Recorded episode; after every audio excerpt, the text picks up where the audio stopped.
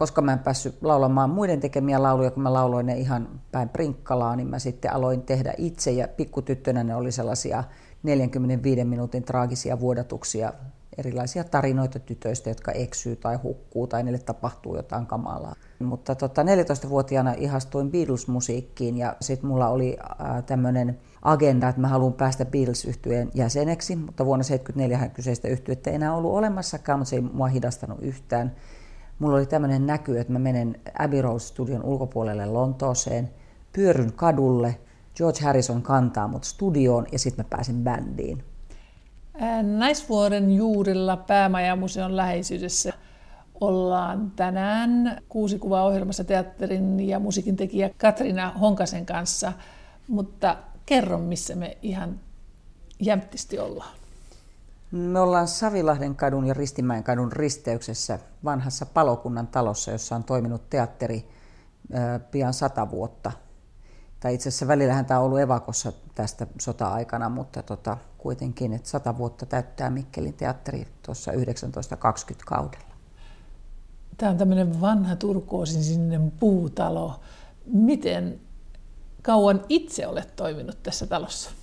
Johtajana neljä vuotta ja sitä ennen seitsemän vuoden aikana vierailin täällä viiden ohjauksen verran, että tuttu talo.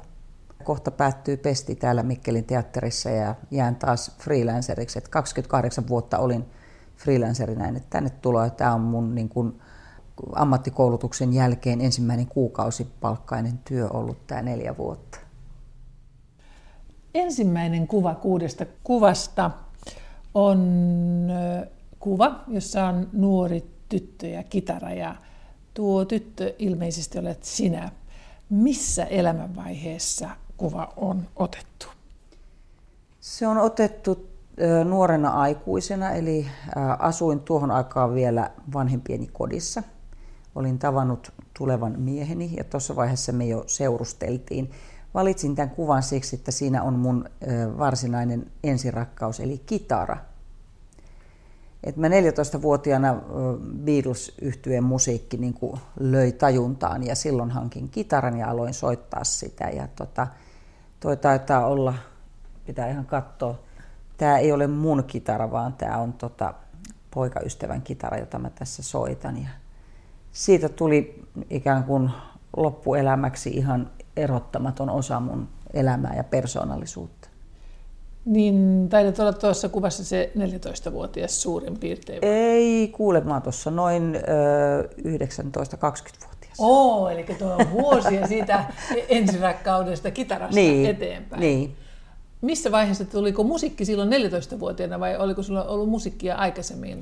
No musiikki oli mulla ollut aina ja mä olin erinomaisen huono laulaja, että mä en koskaan päässyt mihinkään kuoroon enkä mihinkään esityksiin mukaan, mutta aina haaveilin, että mä haluan joskus laulaa ja, ja tota, koska mä en päässyt laulamaan muiden tekemiä lauluja, kun mä lauloin ne ihan päin prinkkalaa, niin mä sitten aloin tehdä itse ja pikkutyttönä ne oli sellaisia 45 minuutin traagisia vuodatuksia, erilaisia tarinoita tytöistä, jotka eksyy tai hukkuu tai niille tapahtuu jotain kamalaa ja semmoisia lauluja tein, mutta tota, 14-vuotiaana ihastuin Beatles-musiikkiin ja, ja tota, sitten mulla oli äh, tämmöinen agenda, että mä haluan päästä beatles yhtyeen jäseneksi, mutta vuonna 1974 kyseistä yhtyettä ei enää ollut olemassakaan, mutta se ei mua hidastanut yhtään. Mulla oli tämmöinen näky, että mä menen Abbey Road Studion ulkopuolelle Lontooseen, pyöryn kadulle, George Harrison kantaa mut studioon ja sitten mä pääsin bändiin. Mutta mä tajusin, että mun pitää ehkä opetella soittamaan ja se sitten niinku kannusti ja siivitti tätä kitaransoiton opiskelua, tämä mun haave. Niin millaisessa perheessä muuten kasvoit? Millaiseen perheeseen tuo kitara tuli? Teatteriperheessä. Mun vanhemmat on itse asiassa näytelleet tässä Mikkelin teatterissa 57 58 kaudet. Ja silloin on ollut täällä edellinen naisjohtaja. Sitten sen jälkeen on ollut vain miehiä ja mä oon sitten ollut, ollut vasta seuraa. Uskomatonta. Joo. Näin pitkä väli on. Niin. Ja tota, täällä Mikkelissä mun vanhemmat meni naimisiin ja muuttivat täältä sitten Savonlinnaan, jossa syntyi ensin mun sisko ja sitten minä. Ja tota, sitten me kierrettiin Itä-Suomeen, niin kuin siihen aikaan tyylinä oli, että kahdesta neljänvuotisia sopimuksia tehtiin kiinnityskausia teattereihin. Ja tota, Kuopioon sitten päädyttiin niin, että siellä mä oon niin käynyt suurimman osan kouluista ja Kuopio on semmoinen henkinen kotikaupunki. Eli siellä sä oot aloittanut koulussa? Mä aloitin Imatralla, kerkesin käydä kaksi vuotta kansakoulua ja sitten me muutettiin 69 Kuopioon ja siellä sitten kävin ylioppilaaksi saakka. Millaisia muistoja sulla on sieltä Kuopiosta ja kouluajasta siellä? No mä olin kauhean ujo silloin, kun me muutettiin Imatralta ja mä muistan, että mä päätin silloin mielessäni, että nyt mä en enää ole niin ujo, koska mulla ei ollut yhtään kaveria kansakoulussa kahtena eka vuonna. Mä olin niin tuppisuu ja niin peloissani ja tota, sitten mä sain muutettua itseäni sen verran, että mä sain yhden kaverin sitten, joka oli semmoinen tyttö, joka asui samassa talopiirissäkin kuin missä me asuttiin, semmoisessa vanhan ajan puutaloyhteisössä. Ja, tota, ja kouluajosta jäi sitten loppujen lopuksi oikein mukavat muistot, että sitten kävin kansakoulua mm, kahdessa eri koulussa ja sitten siirryin oppikouluun. Ja oppikoulussa jo oli sellaisia äidinkielen opettajia, jotka sitten tunnisti sen mun suuren haluni tehdä teatteria ja mä pääsin jopa ohjaamaan kaksi joulunäytelmää koululle. Sitten tuli kuvioihin nuorisoteatteri ja, ja tosiaan Beatlesin kautta aloin sitä kitaraa soittaa. Mä olin kerinyt soittaa pari-kolme vuotta, kun mä pääsin nuorisoteatteriin ja sitä kautta löytyi myös ensimmäiset kontaktit, että saatiin bändi kasaan ja, ja tota, harjoiteltiin vähän aikaa meidän autotallissa, mutta sitten kun ensimmäisen kerran tuli rumpali ja basisti paikalle, niin äiti ilmoitti, että ei, ei kiitos. Se oli semmoinen varmaan sen ajan aika tyypillinen nuoruus mm, semmoiselle, joka harrastaa niin paljon. Että mä olin nuorisoteatterissa, sitten oli bändejä ja mä olin musiikkiopistossa. Niin tuo Beatles on ollut voimakas ihastus, niin missä tapahtui tuo ensirakastuminen siihen? Mitä kautta törmäsit tuohon Beatlesin musiikkiin? No me oltiin tietysti kuultu siskon kanssa Beatles-musiikkia, kun meillä on kymmenen vuotta vanhempi veli, että hän oli sitä soittanut, se oli tuttua, mutta sitten me ostettiin Divarista single, jossa oli Hey Jude ja toisella puolella Revolution. Ja se iski siis ihan kuin miljoona volttia tajuntaan, että siinä tuntuu, että, että nyt tässä se on koko maailma. Tämä on se, mikä on tärkeää. Ja me kuunneltiin sitä sinkkua siis kymmeniä kertoja. Meillä oli meidän hyvä ystävä kylässä ja hän ihan samalla tavalla tuli Beatles-uskovaiseksi sitten sen illan aikana. Ja sitten kaikki muu musiikki, että mua ei niin oikeastaan kiinnostanut vuosikausiin mikään muu musiikki kuin vain The Beatles.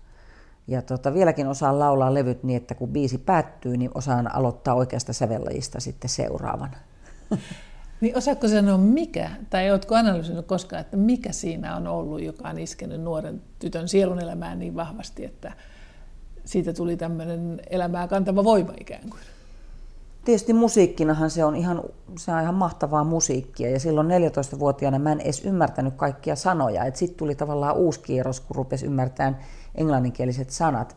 Ja ensimmäisenä iski se niin kuin myöhäisempi Beatles-tuotanto, että esimerkiksi Sininen albumi oli meidän niin kuin ensimmäinen joululahjatoive ja sieltä löytyi sitten joku siinä semmoisessa mielikuvituksellisuudessa ja musiikin vahvuudessa, mutta myöskin se, että siinä tunnisti laulajat, joiden kanssa pystyi laulamaan niin kuin mukana ne levyt. Että ne äänialat ja kaikki oli sitten. Että sitten mä olin jo löytänyt oman mu- musikaalisuuteni. Mä olin soittanut pianoa pikkutyttönä sitten muutaman vuoden, niin ikään kuin se musikaalisuus oli sieltä löytynyt kuitenkin.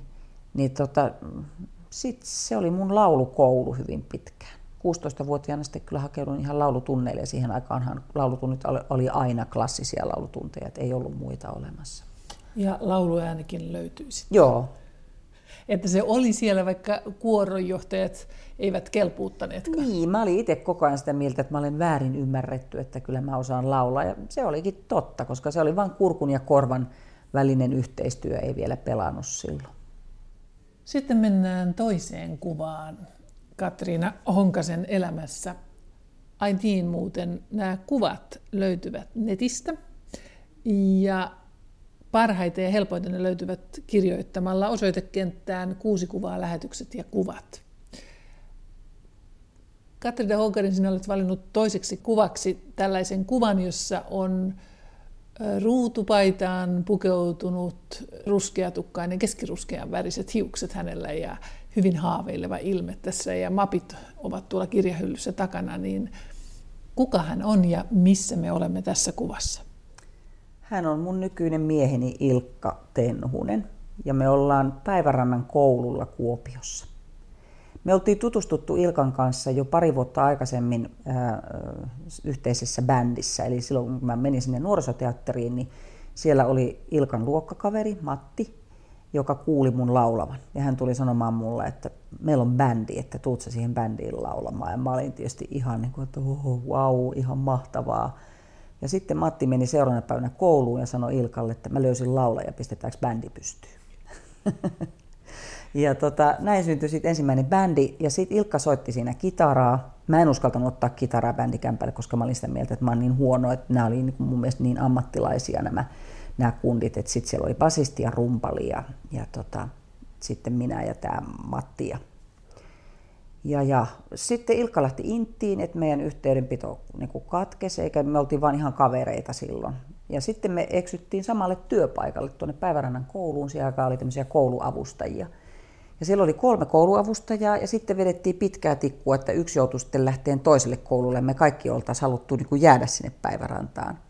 Ja se toinen tyttö, joka oli siellä koululla, niin sai sen lyhimmän tikkun ja hän joutui lähtemään. Ja hän oli kerinyt sopia jo treffit Ilkan kanssa – ja tota, meillä ei ollut vielä semmoista, me ei niin kuin itse tiedostettu sitä, että, että me jotenkin niin kuin seurusteltaisiin, vaikka me oltiin sitten niin kuin koko ajan kimpassa. Sitten heti syntyi uusi bändi ja me harjoiteltiin siellä koululla ja oikeastaan kaikki vapaa-aika oltiin yhdessä niin, että kun mä kävin Ilkan kotona kylässä ensimmäisiä kertoja, niin ilman muuta hänen vanhemmat olettiin, että me ollaan sitten seurusteleva pari, vaikka me ei vielä itse tiedetty olevamme sitä.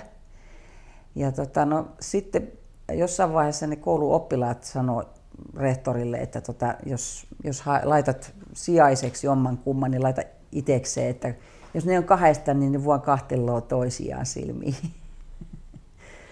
Ja tota, lokakuun 15. päivä käveltiin Kuopion torilla ja oli sateista ja oltiin tulossa tota, diskosta, pyrstötähtidiskosta ja sitten oli niin iso lätäkkö, että mä en ihan omin avuin siitä päässyt yli, niin sitten Ilkka otti kädestä kiinni ja auttoi hyppäämään ja sitten me ei enää päästettykään irti käsistä ja siitä se lähti.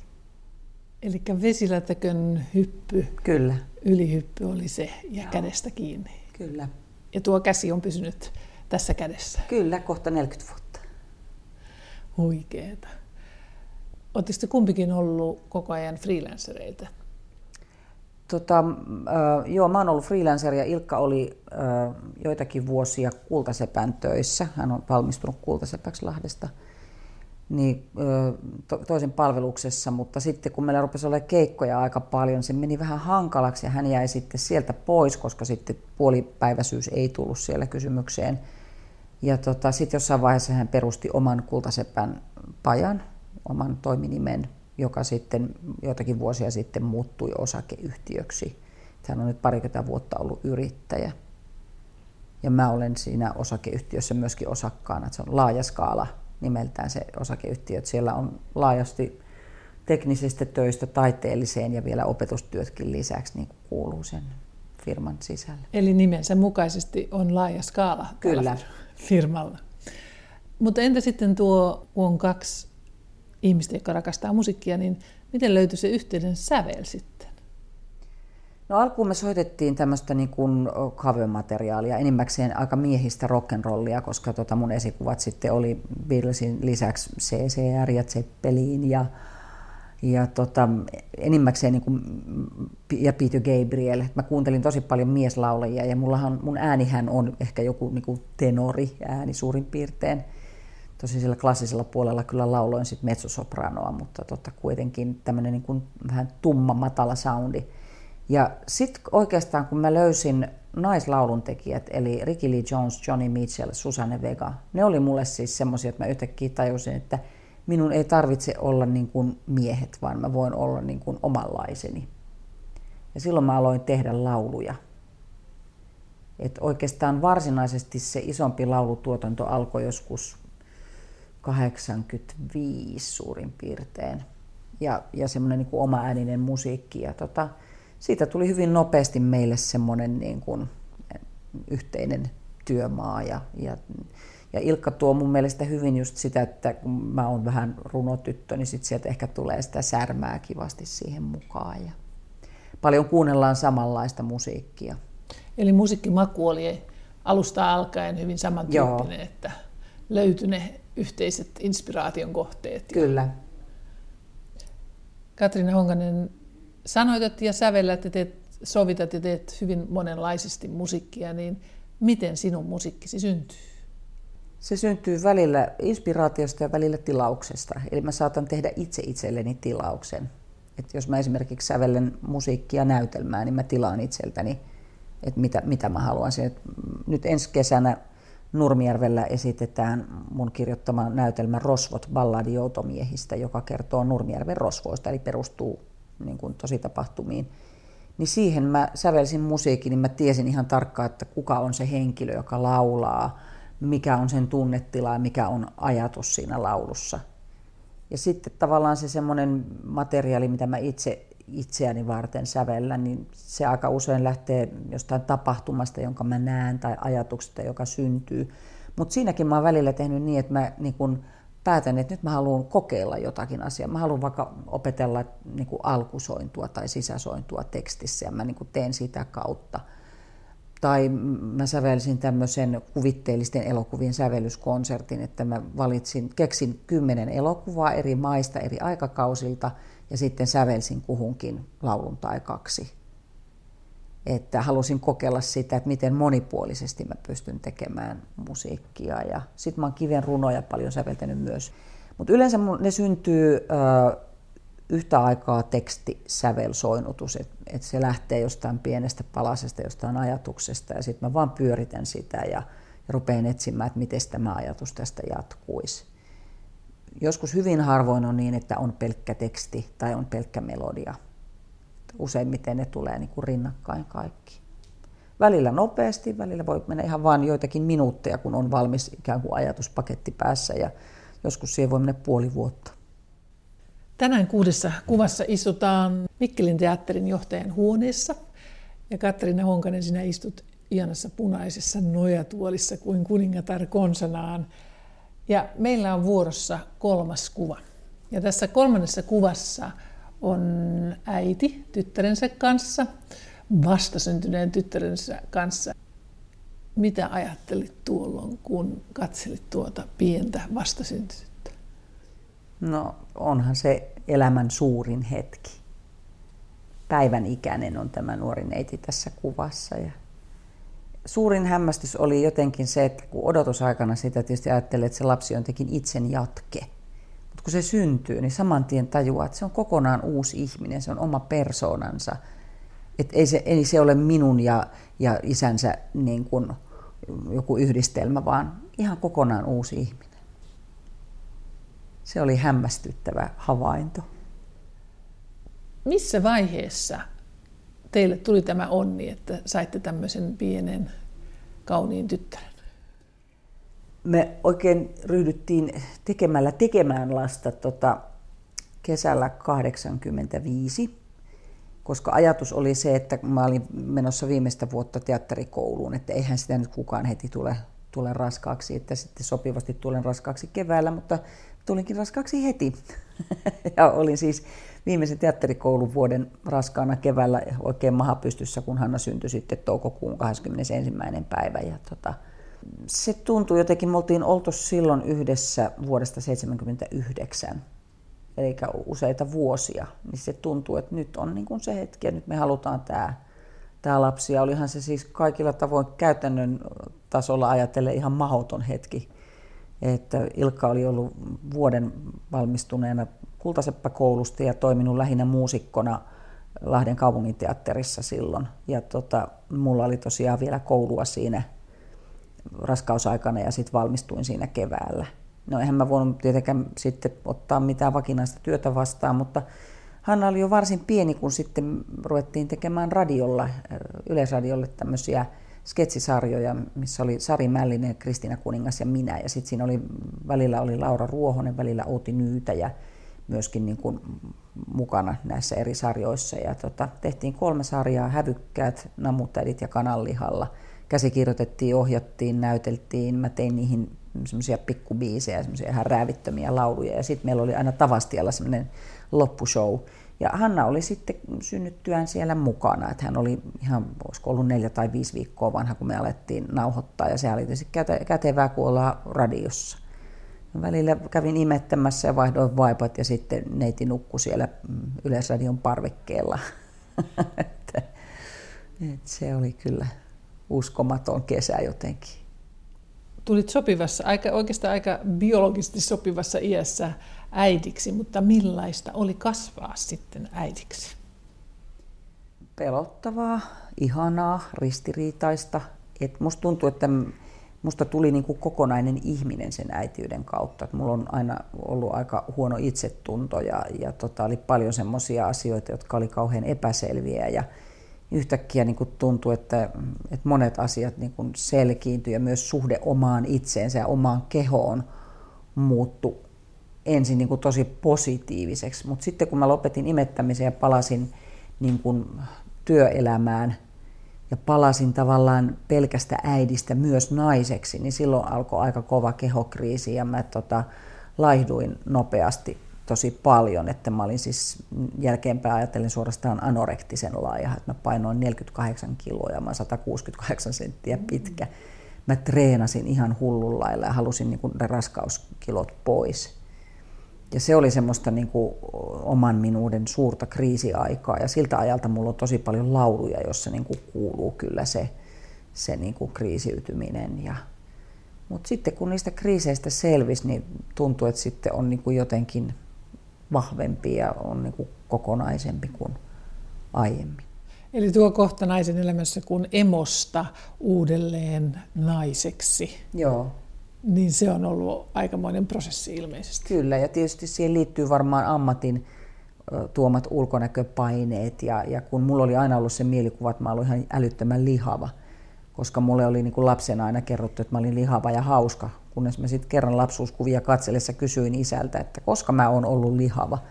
No siinä yhden ja kahden ikävuoden välillä jossa kaikki lapset niin, ovat pieniä pulleroita. Mutta siitä oli jäänyt niin vahva mielikuva, että vielä teatterikouluun päästyä, niin mä olin sitä mieltä, että mä oon lihavin tyttö, joka on koskaan valittu koulu.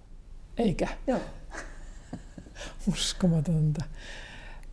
Äidit ovat aina ikään kuin ketjussa, äitien ketjussa, niin millainen oma äiti sinulla on ollut ja mitä opit hänen kautta äitiydessä? Äiti oli ennen kaikkea taiteilija. Hän oli näyttelijä, hän oli hirveän hyvä näyttelijä ja omassa taiteilijuudessaan myös aika itsekeskeinen ihminen. Varmasti rakasti meitä lapsia. Hänellä oli kolmas avioliitto, oli tämä niin kuin isän kanssa. Mulla on kahdesta äidin aiemmasta liitosta kaksi veljiä. En sano velipuolia, he on veljiä minulle aina ja ikuisesti. Ja sitten on tästä tota, isän kanssa mm, syntyneestä liitosta on vuotta vanhempi sisko äiti suhtautui suurella lämmöllä ja rakkaudella meihin, varsinkin silloin kun me oltiin pieniä tyttöjä, mutta sitten kun meistä rupesi tulemaan murrosikäisiä, niin en tiedä, oliko hänelle joku tämmöinen kilpailuasetelma fiilis tai jotakin, että ei ollut kyllä niin kuin silleen helpoimmasta päästä äiti. Ja sitten kun äiti sairastui 88, tai itse asiassa sairastui jo 87, kuoli 88, niin silloin tuntuu, että itsellä oli jo niin kuin vahvuutta ja kykyä niin kuin kohdata ja keskustella, mutta sitten äiti kuoli. Et jäi hirveän määrä sellaisia asioita, joita olisin halunnut hänen kanssa puhua ja käydä läpi ja, ja näin. Että tota. mm. Mutta elämä on semmoista. Elämä on, se ei kyllä mm. lupaa, vaan niin. se tulla, tulee ja menee niin kuin haluaa. Katriina Honkanen, mitä ajattelet, että millä tavalla äitiys on muokannut sinua? No kyllä se on muokannut tosi paljon. Että just niin kuin mä sanoin, että se tavallaan semmoinen oma epävarmuus karisi aika paljon siitä, että yhtäkkiä on joku henkilö, joka absoluuttisesti rakastaa sua juuri sellaisena kuin sä olet. Ja, ja tota, Hanna oli hyvin tiivis osa perhettä, että me varsinkin keikoilla käytiin silloin alkuaikoina niin, että hän oli aina mukana. Ja me luultiin pitkään, että se on ollut hänelle kauhean traumaattista ja kamalaa. Ja, ja sitten me oltiin tässä inhimillinen tekijäohjelmassa, niin hän siellä kertoi, että, että hänestä oli ihan makeeta, kun muut lähti johonkin jukujukumaahan, niin sitten hän pääsi isän ja äidin kanssa keikalle. Sitten ihan, okei, okay. että ei se niin kamalaa ollutkaan. Koska me tänään ollaan teatterirakennuksessa, niin ajattelin vähän, koska tuo seuraava kuva liittyy teatterin ja teatterin tekemiseen, niin siirrytään hieman ja vaihdetaan paikkaa. Tehdään niin. Lämpiö puhuu Lämpiö.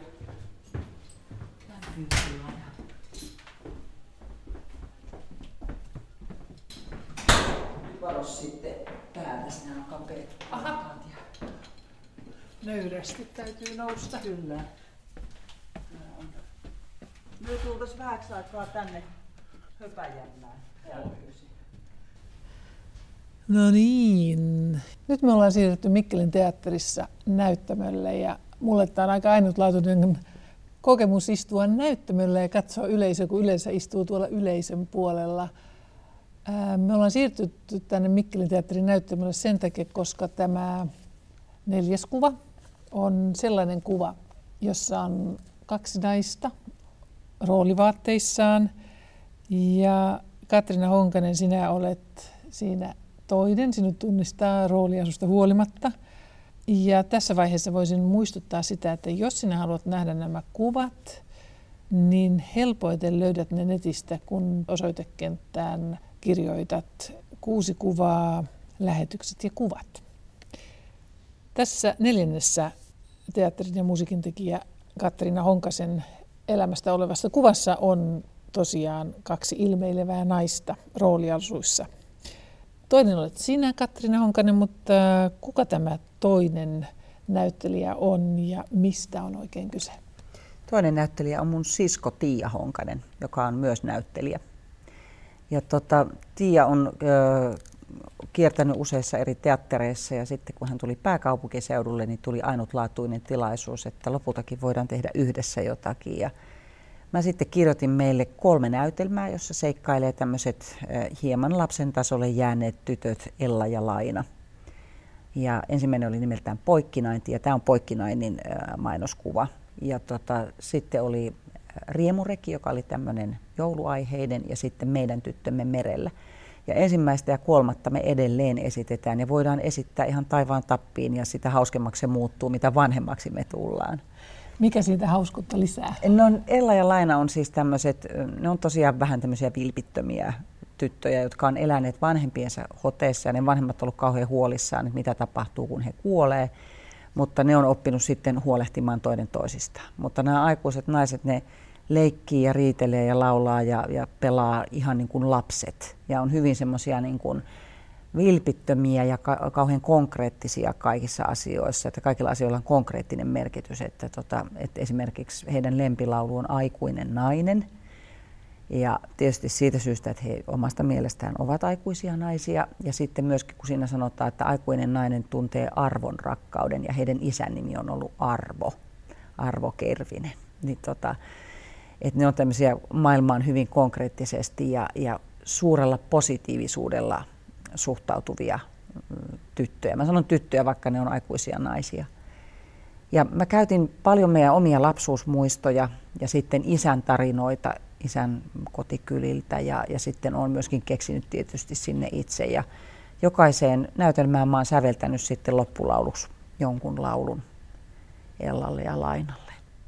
Millaista on muuten näytellä ison siskon kanssa? Ihan älyttömän hauskaa. Meillä on vuosi ikäeroa ja tota, me ollaan kasvettu tosi tiiviisti yhdessä, kun me muutettiin paljon. Niin Tiia oli aina mun paras kaveri. Sitten kun mentiin kouluun, niin molemmilla sitten oli myös omia kaveripiirejä ja monta vuotta elettiin eri paikkakunnilla eikä nähty niin paljon.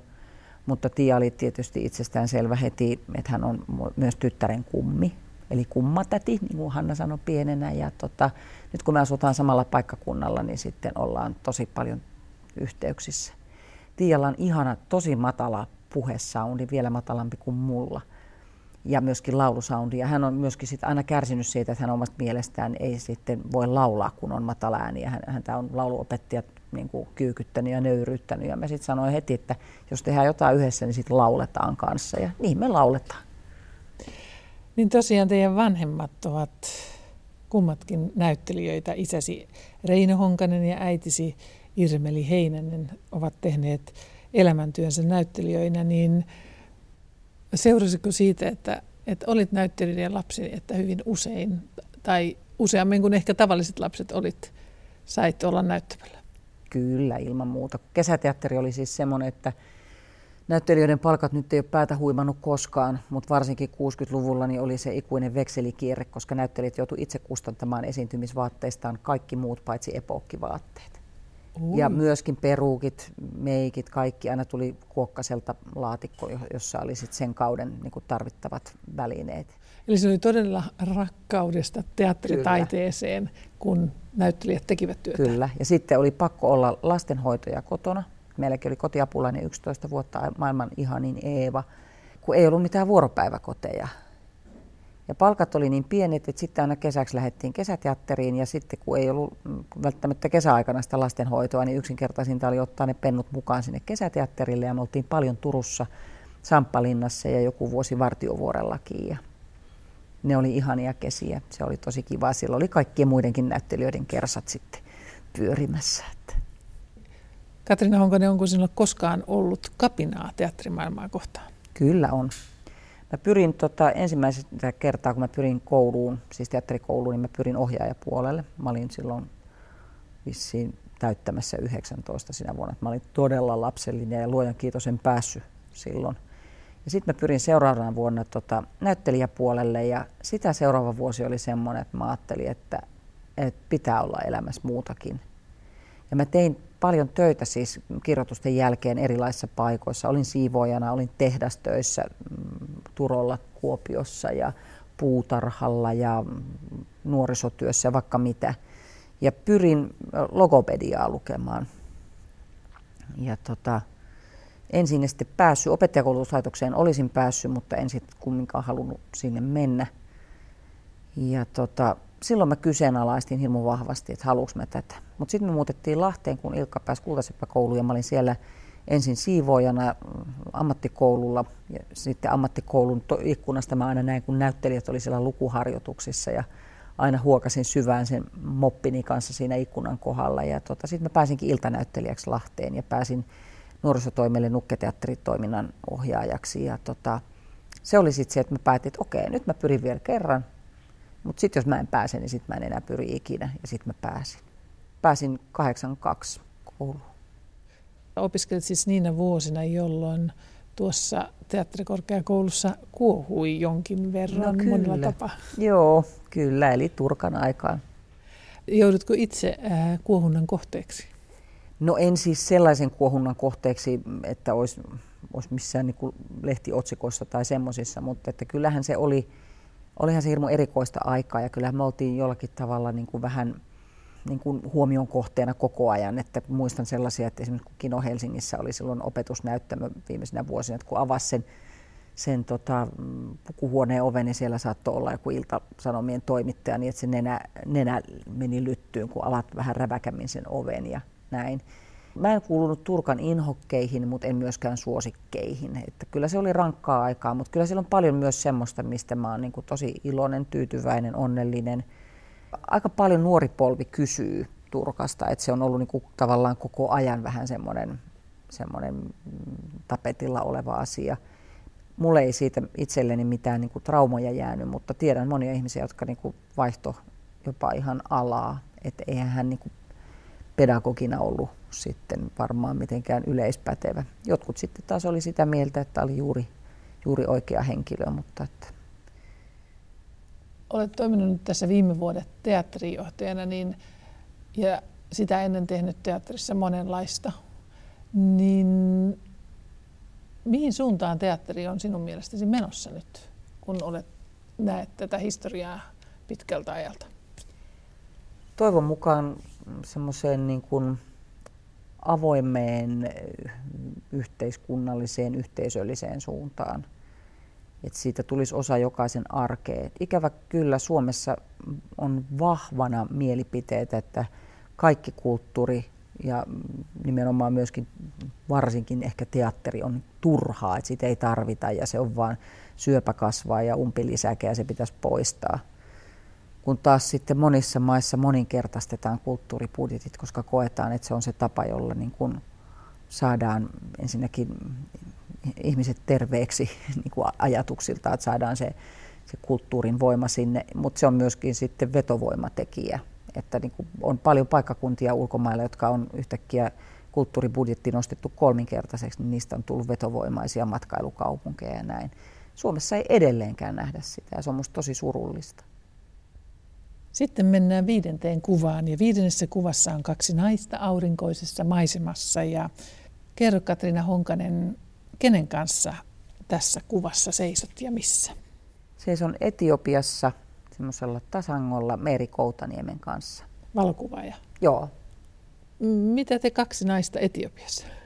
Mä näin Meerin kuvareportaasin Keniasta joitakin vuosia sitten, missä oli kaksi tämmöistä murrosikäistä tyttöä, jotka sitten tota, semmoisessa savimajassa silvottiin. Ja, ja se oli mulle hirveän pysäyttävä kuvasarja, varsinkin semmoinen kuva, missä tyttö katsoo kohti kameraa ja alla oli otsikko Hetki ennen tuskaa.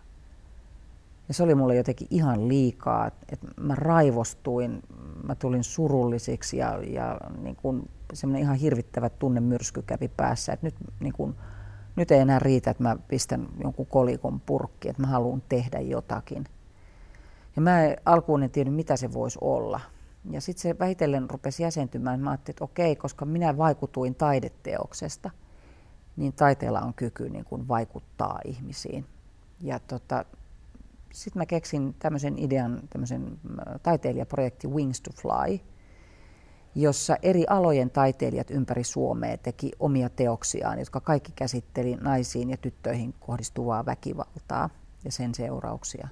Ja sillä projektilla kerättiin sen vuoden aikana näistä eri esityksistä kunkin haluamalla tavalla niin kuin rahaa ää, kehitysmaiden tyttöjen koulutukseen ja suojeluun. Ja sitten lopuksi oli tämmöinen iso konsertti Haaveille siivet, jonka Yle televisioi Savoiteatterista.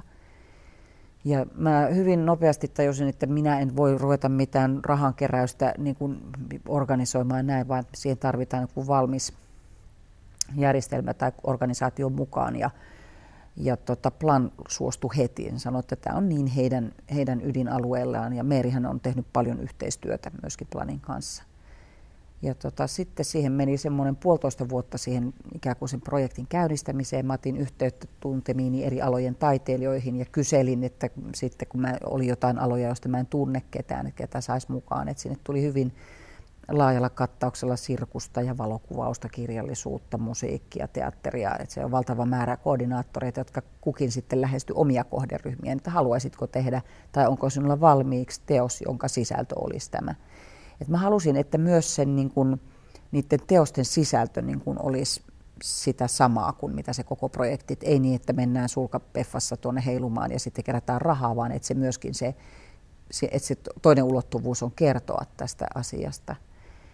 Ja tota, sitten se käynnistyi 2015 naisten päivänä ja päättyy 2016 naisten päivänä. Ja sen projektin tiimoilta mulla oli suuri etuoikeus päästä planjärjestön kanssa käymään Etiopiassa. Ja me mentiin semmoisiin pikkukyliin, missä oli, oli tota sitten näitä silpoja mummo tavattiin ja sitten nähtiin sekä näitä leikattuja tyttöjä että leikkaamattomia tyttöjä ja oltiin kyläkokouksessa ja kuljettiin semmoisia ihan kammottavia teitä, jotka olivat maailman vaarallisimmat tiet ohjelmasta suoraan ja asuttiin vaatimattomissa oloissa ja se oli kyllä semmoinen niin kuin once in a lifetime kokemus, että ja hotelli, jossa oltiin sitten siellä pikkukylässä, tässäkin voi laittaa lainausmerkit hotellisanan ympärille, niin sieltä oli sähköt poikki melkein koko ajan.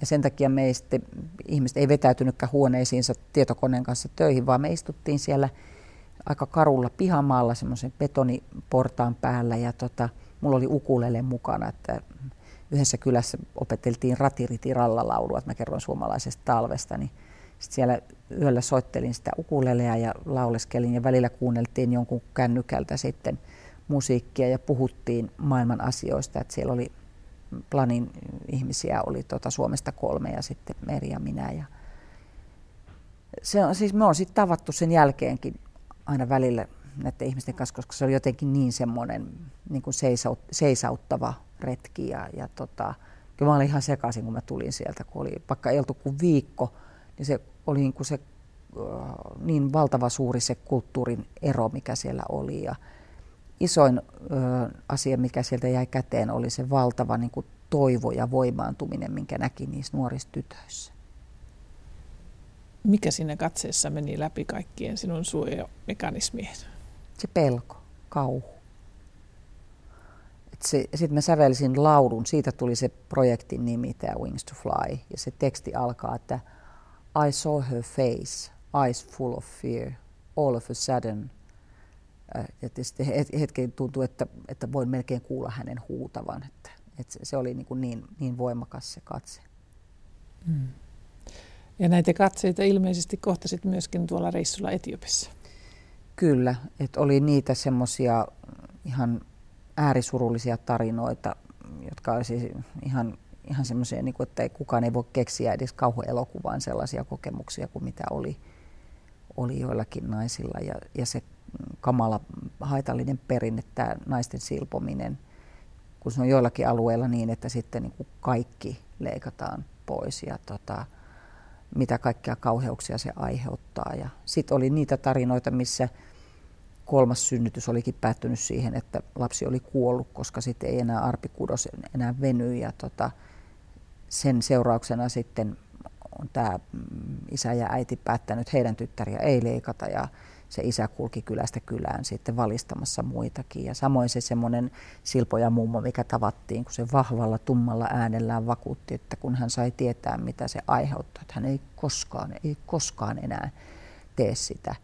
Ja tota, hänelle se merkitsi koko elämän niin kuin romuttumista, koska hän oli arvostettu ammatissaan niin kuin korkealle noterattu henkilö, jolla oli hyvät tulot, että hän saattoi päivässä yhdessä kylässä silpua semmoisella puhdistamattomalla partakoneen terällä kymmenen tyttölasta ja sitten siirtyä seuraavaan kylään. Ja kun hän lopetti sen, hän ei saanut tietysti tuloja enää mistään, mutta hänen omat tyttäret sitten niin kuin huolehti hänestä. Hän oli itse leikannut omat tyttärensä. Ja se tuntuu niin uskomattomalle, että miten he ei mukaan tiedä, mutta ne on kouluttamattomia ihmisiä. Ei heillä ole biologian tunnilla kerrottu, että miten elimistö toimii ja mistä tulee tulehdus.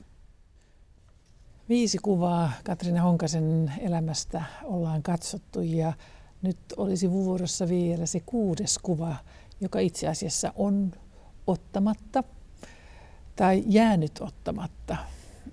Mitä tuossa kuvassa näkyy? No se on kuva, joka olisi tulevaisuudessa odottamassa. Et mä en halua ajatella niin, että jotakin on jäänyt tekemättä, kun kaiken voi vielä tehdä. Ehkä mä haluaisin, että niinku tavallaan tämä Wings to Fly-projekti, että jos niinku sen kaltainen joku, että pystyisi yhdistämään taiteen ja ihmisoikeustyön niin kuin vielä isommin ehkä se kuva voisi olla jossakin jonkun tämmöisen kansainvälisen ihmisoikeusjärjestön jossakin tilaisuudessa tai YKssa tai jossakin, että pääsisi niin kuin vaikuttamaan niihin asioihin. Ja ehkä nimenomaan nämä tyttöjen ja, ja naisten asiat on niin kuin niitä, mitkä mä koen, että, että on lähellä sydäntä. Jotain sellaista se voisi olla.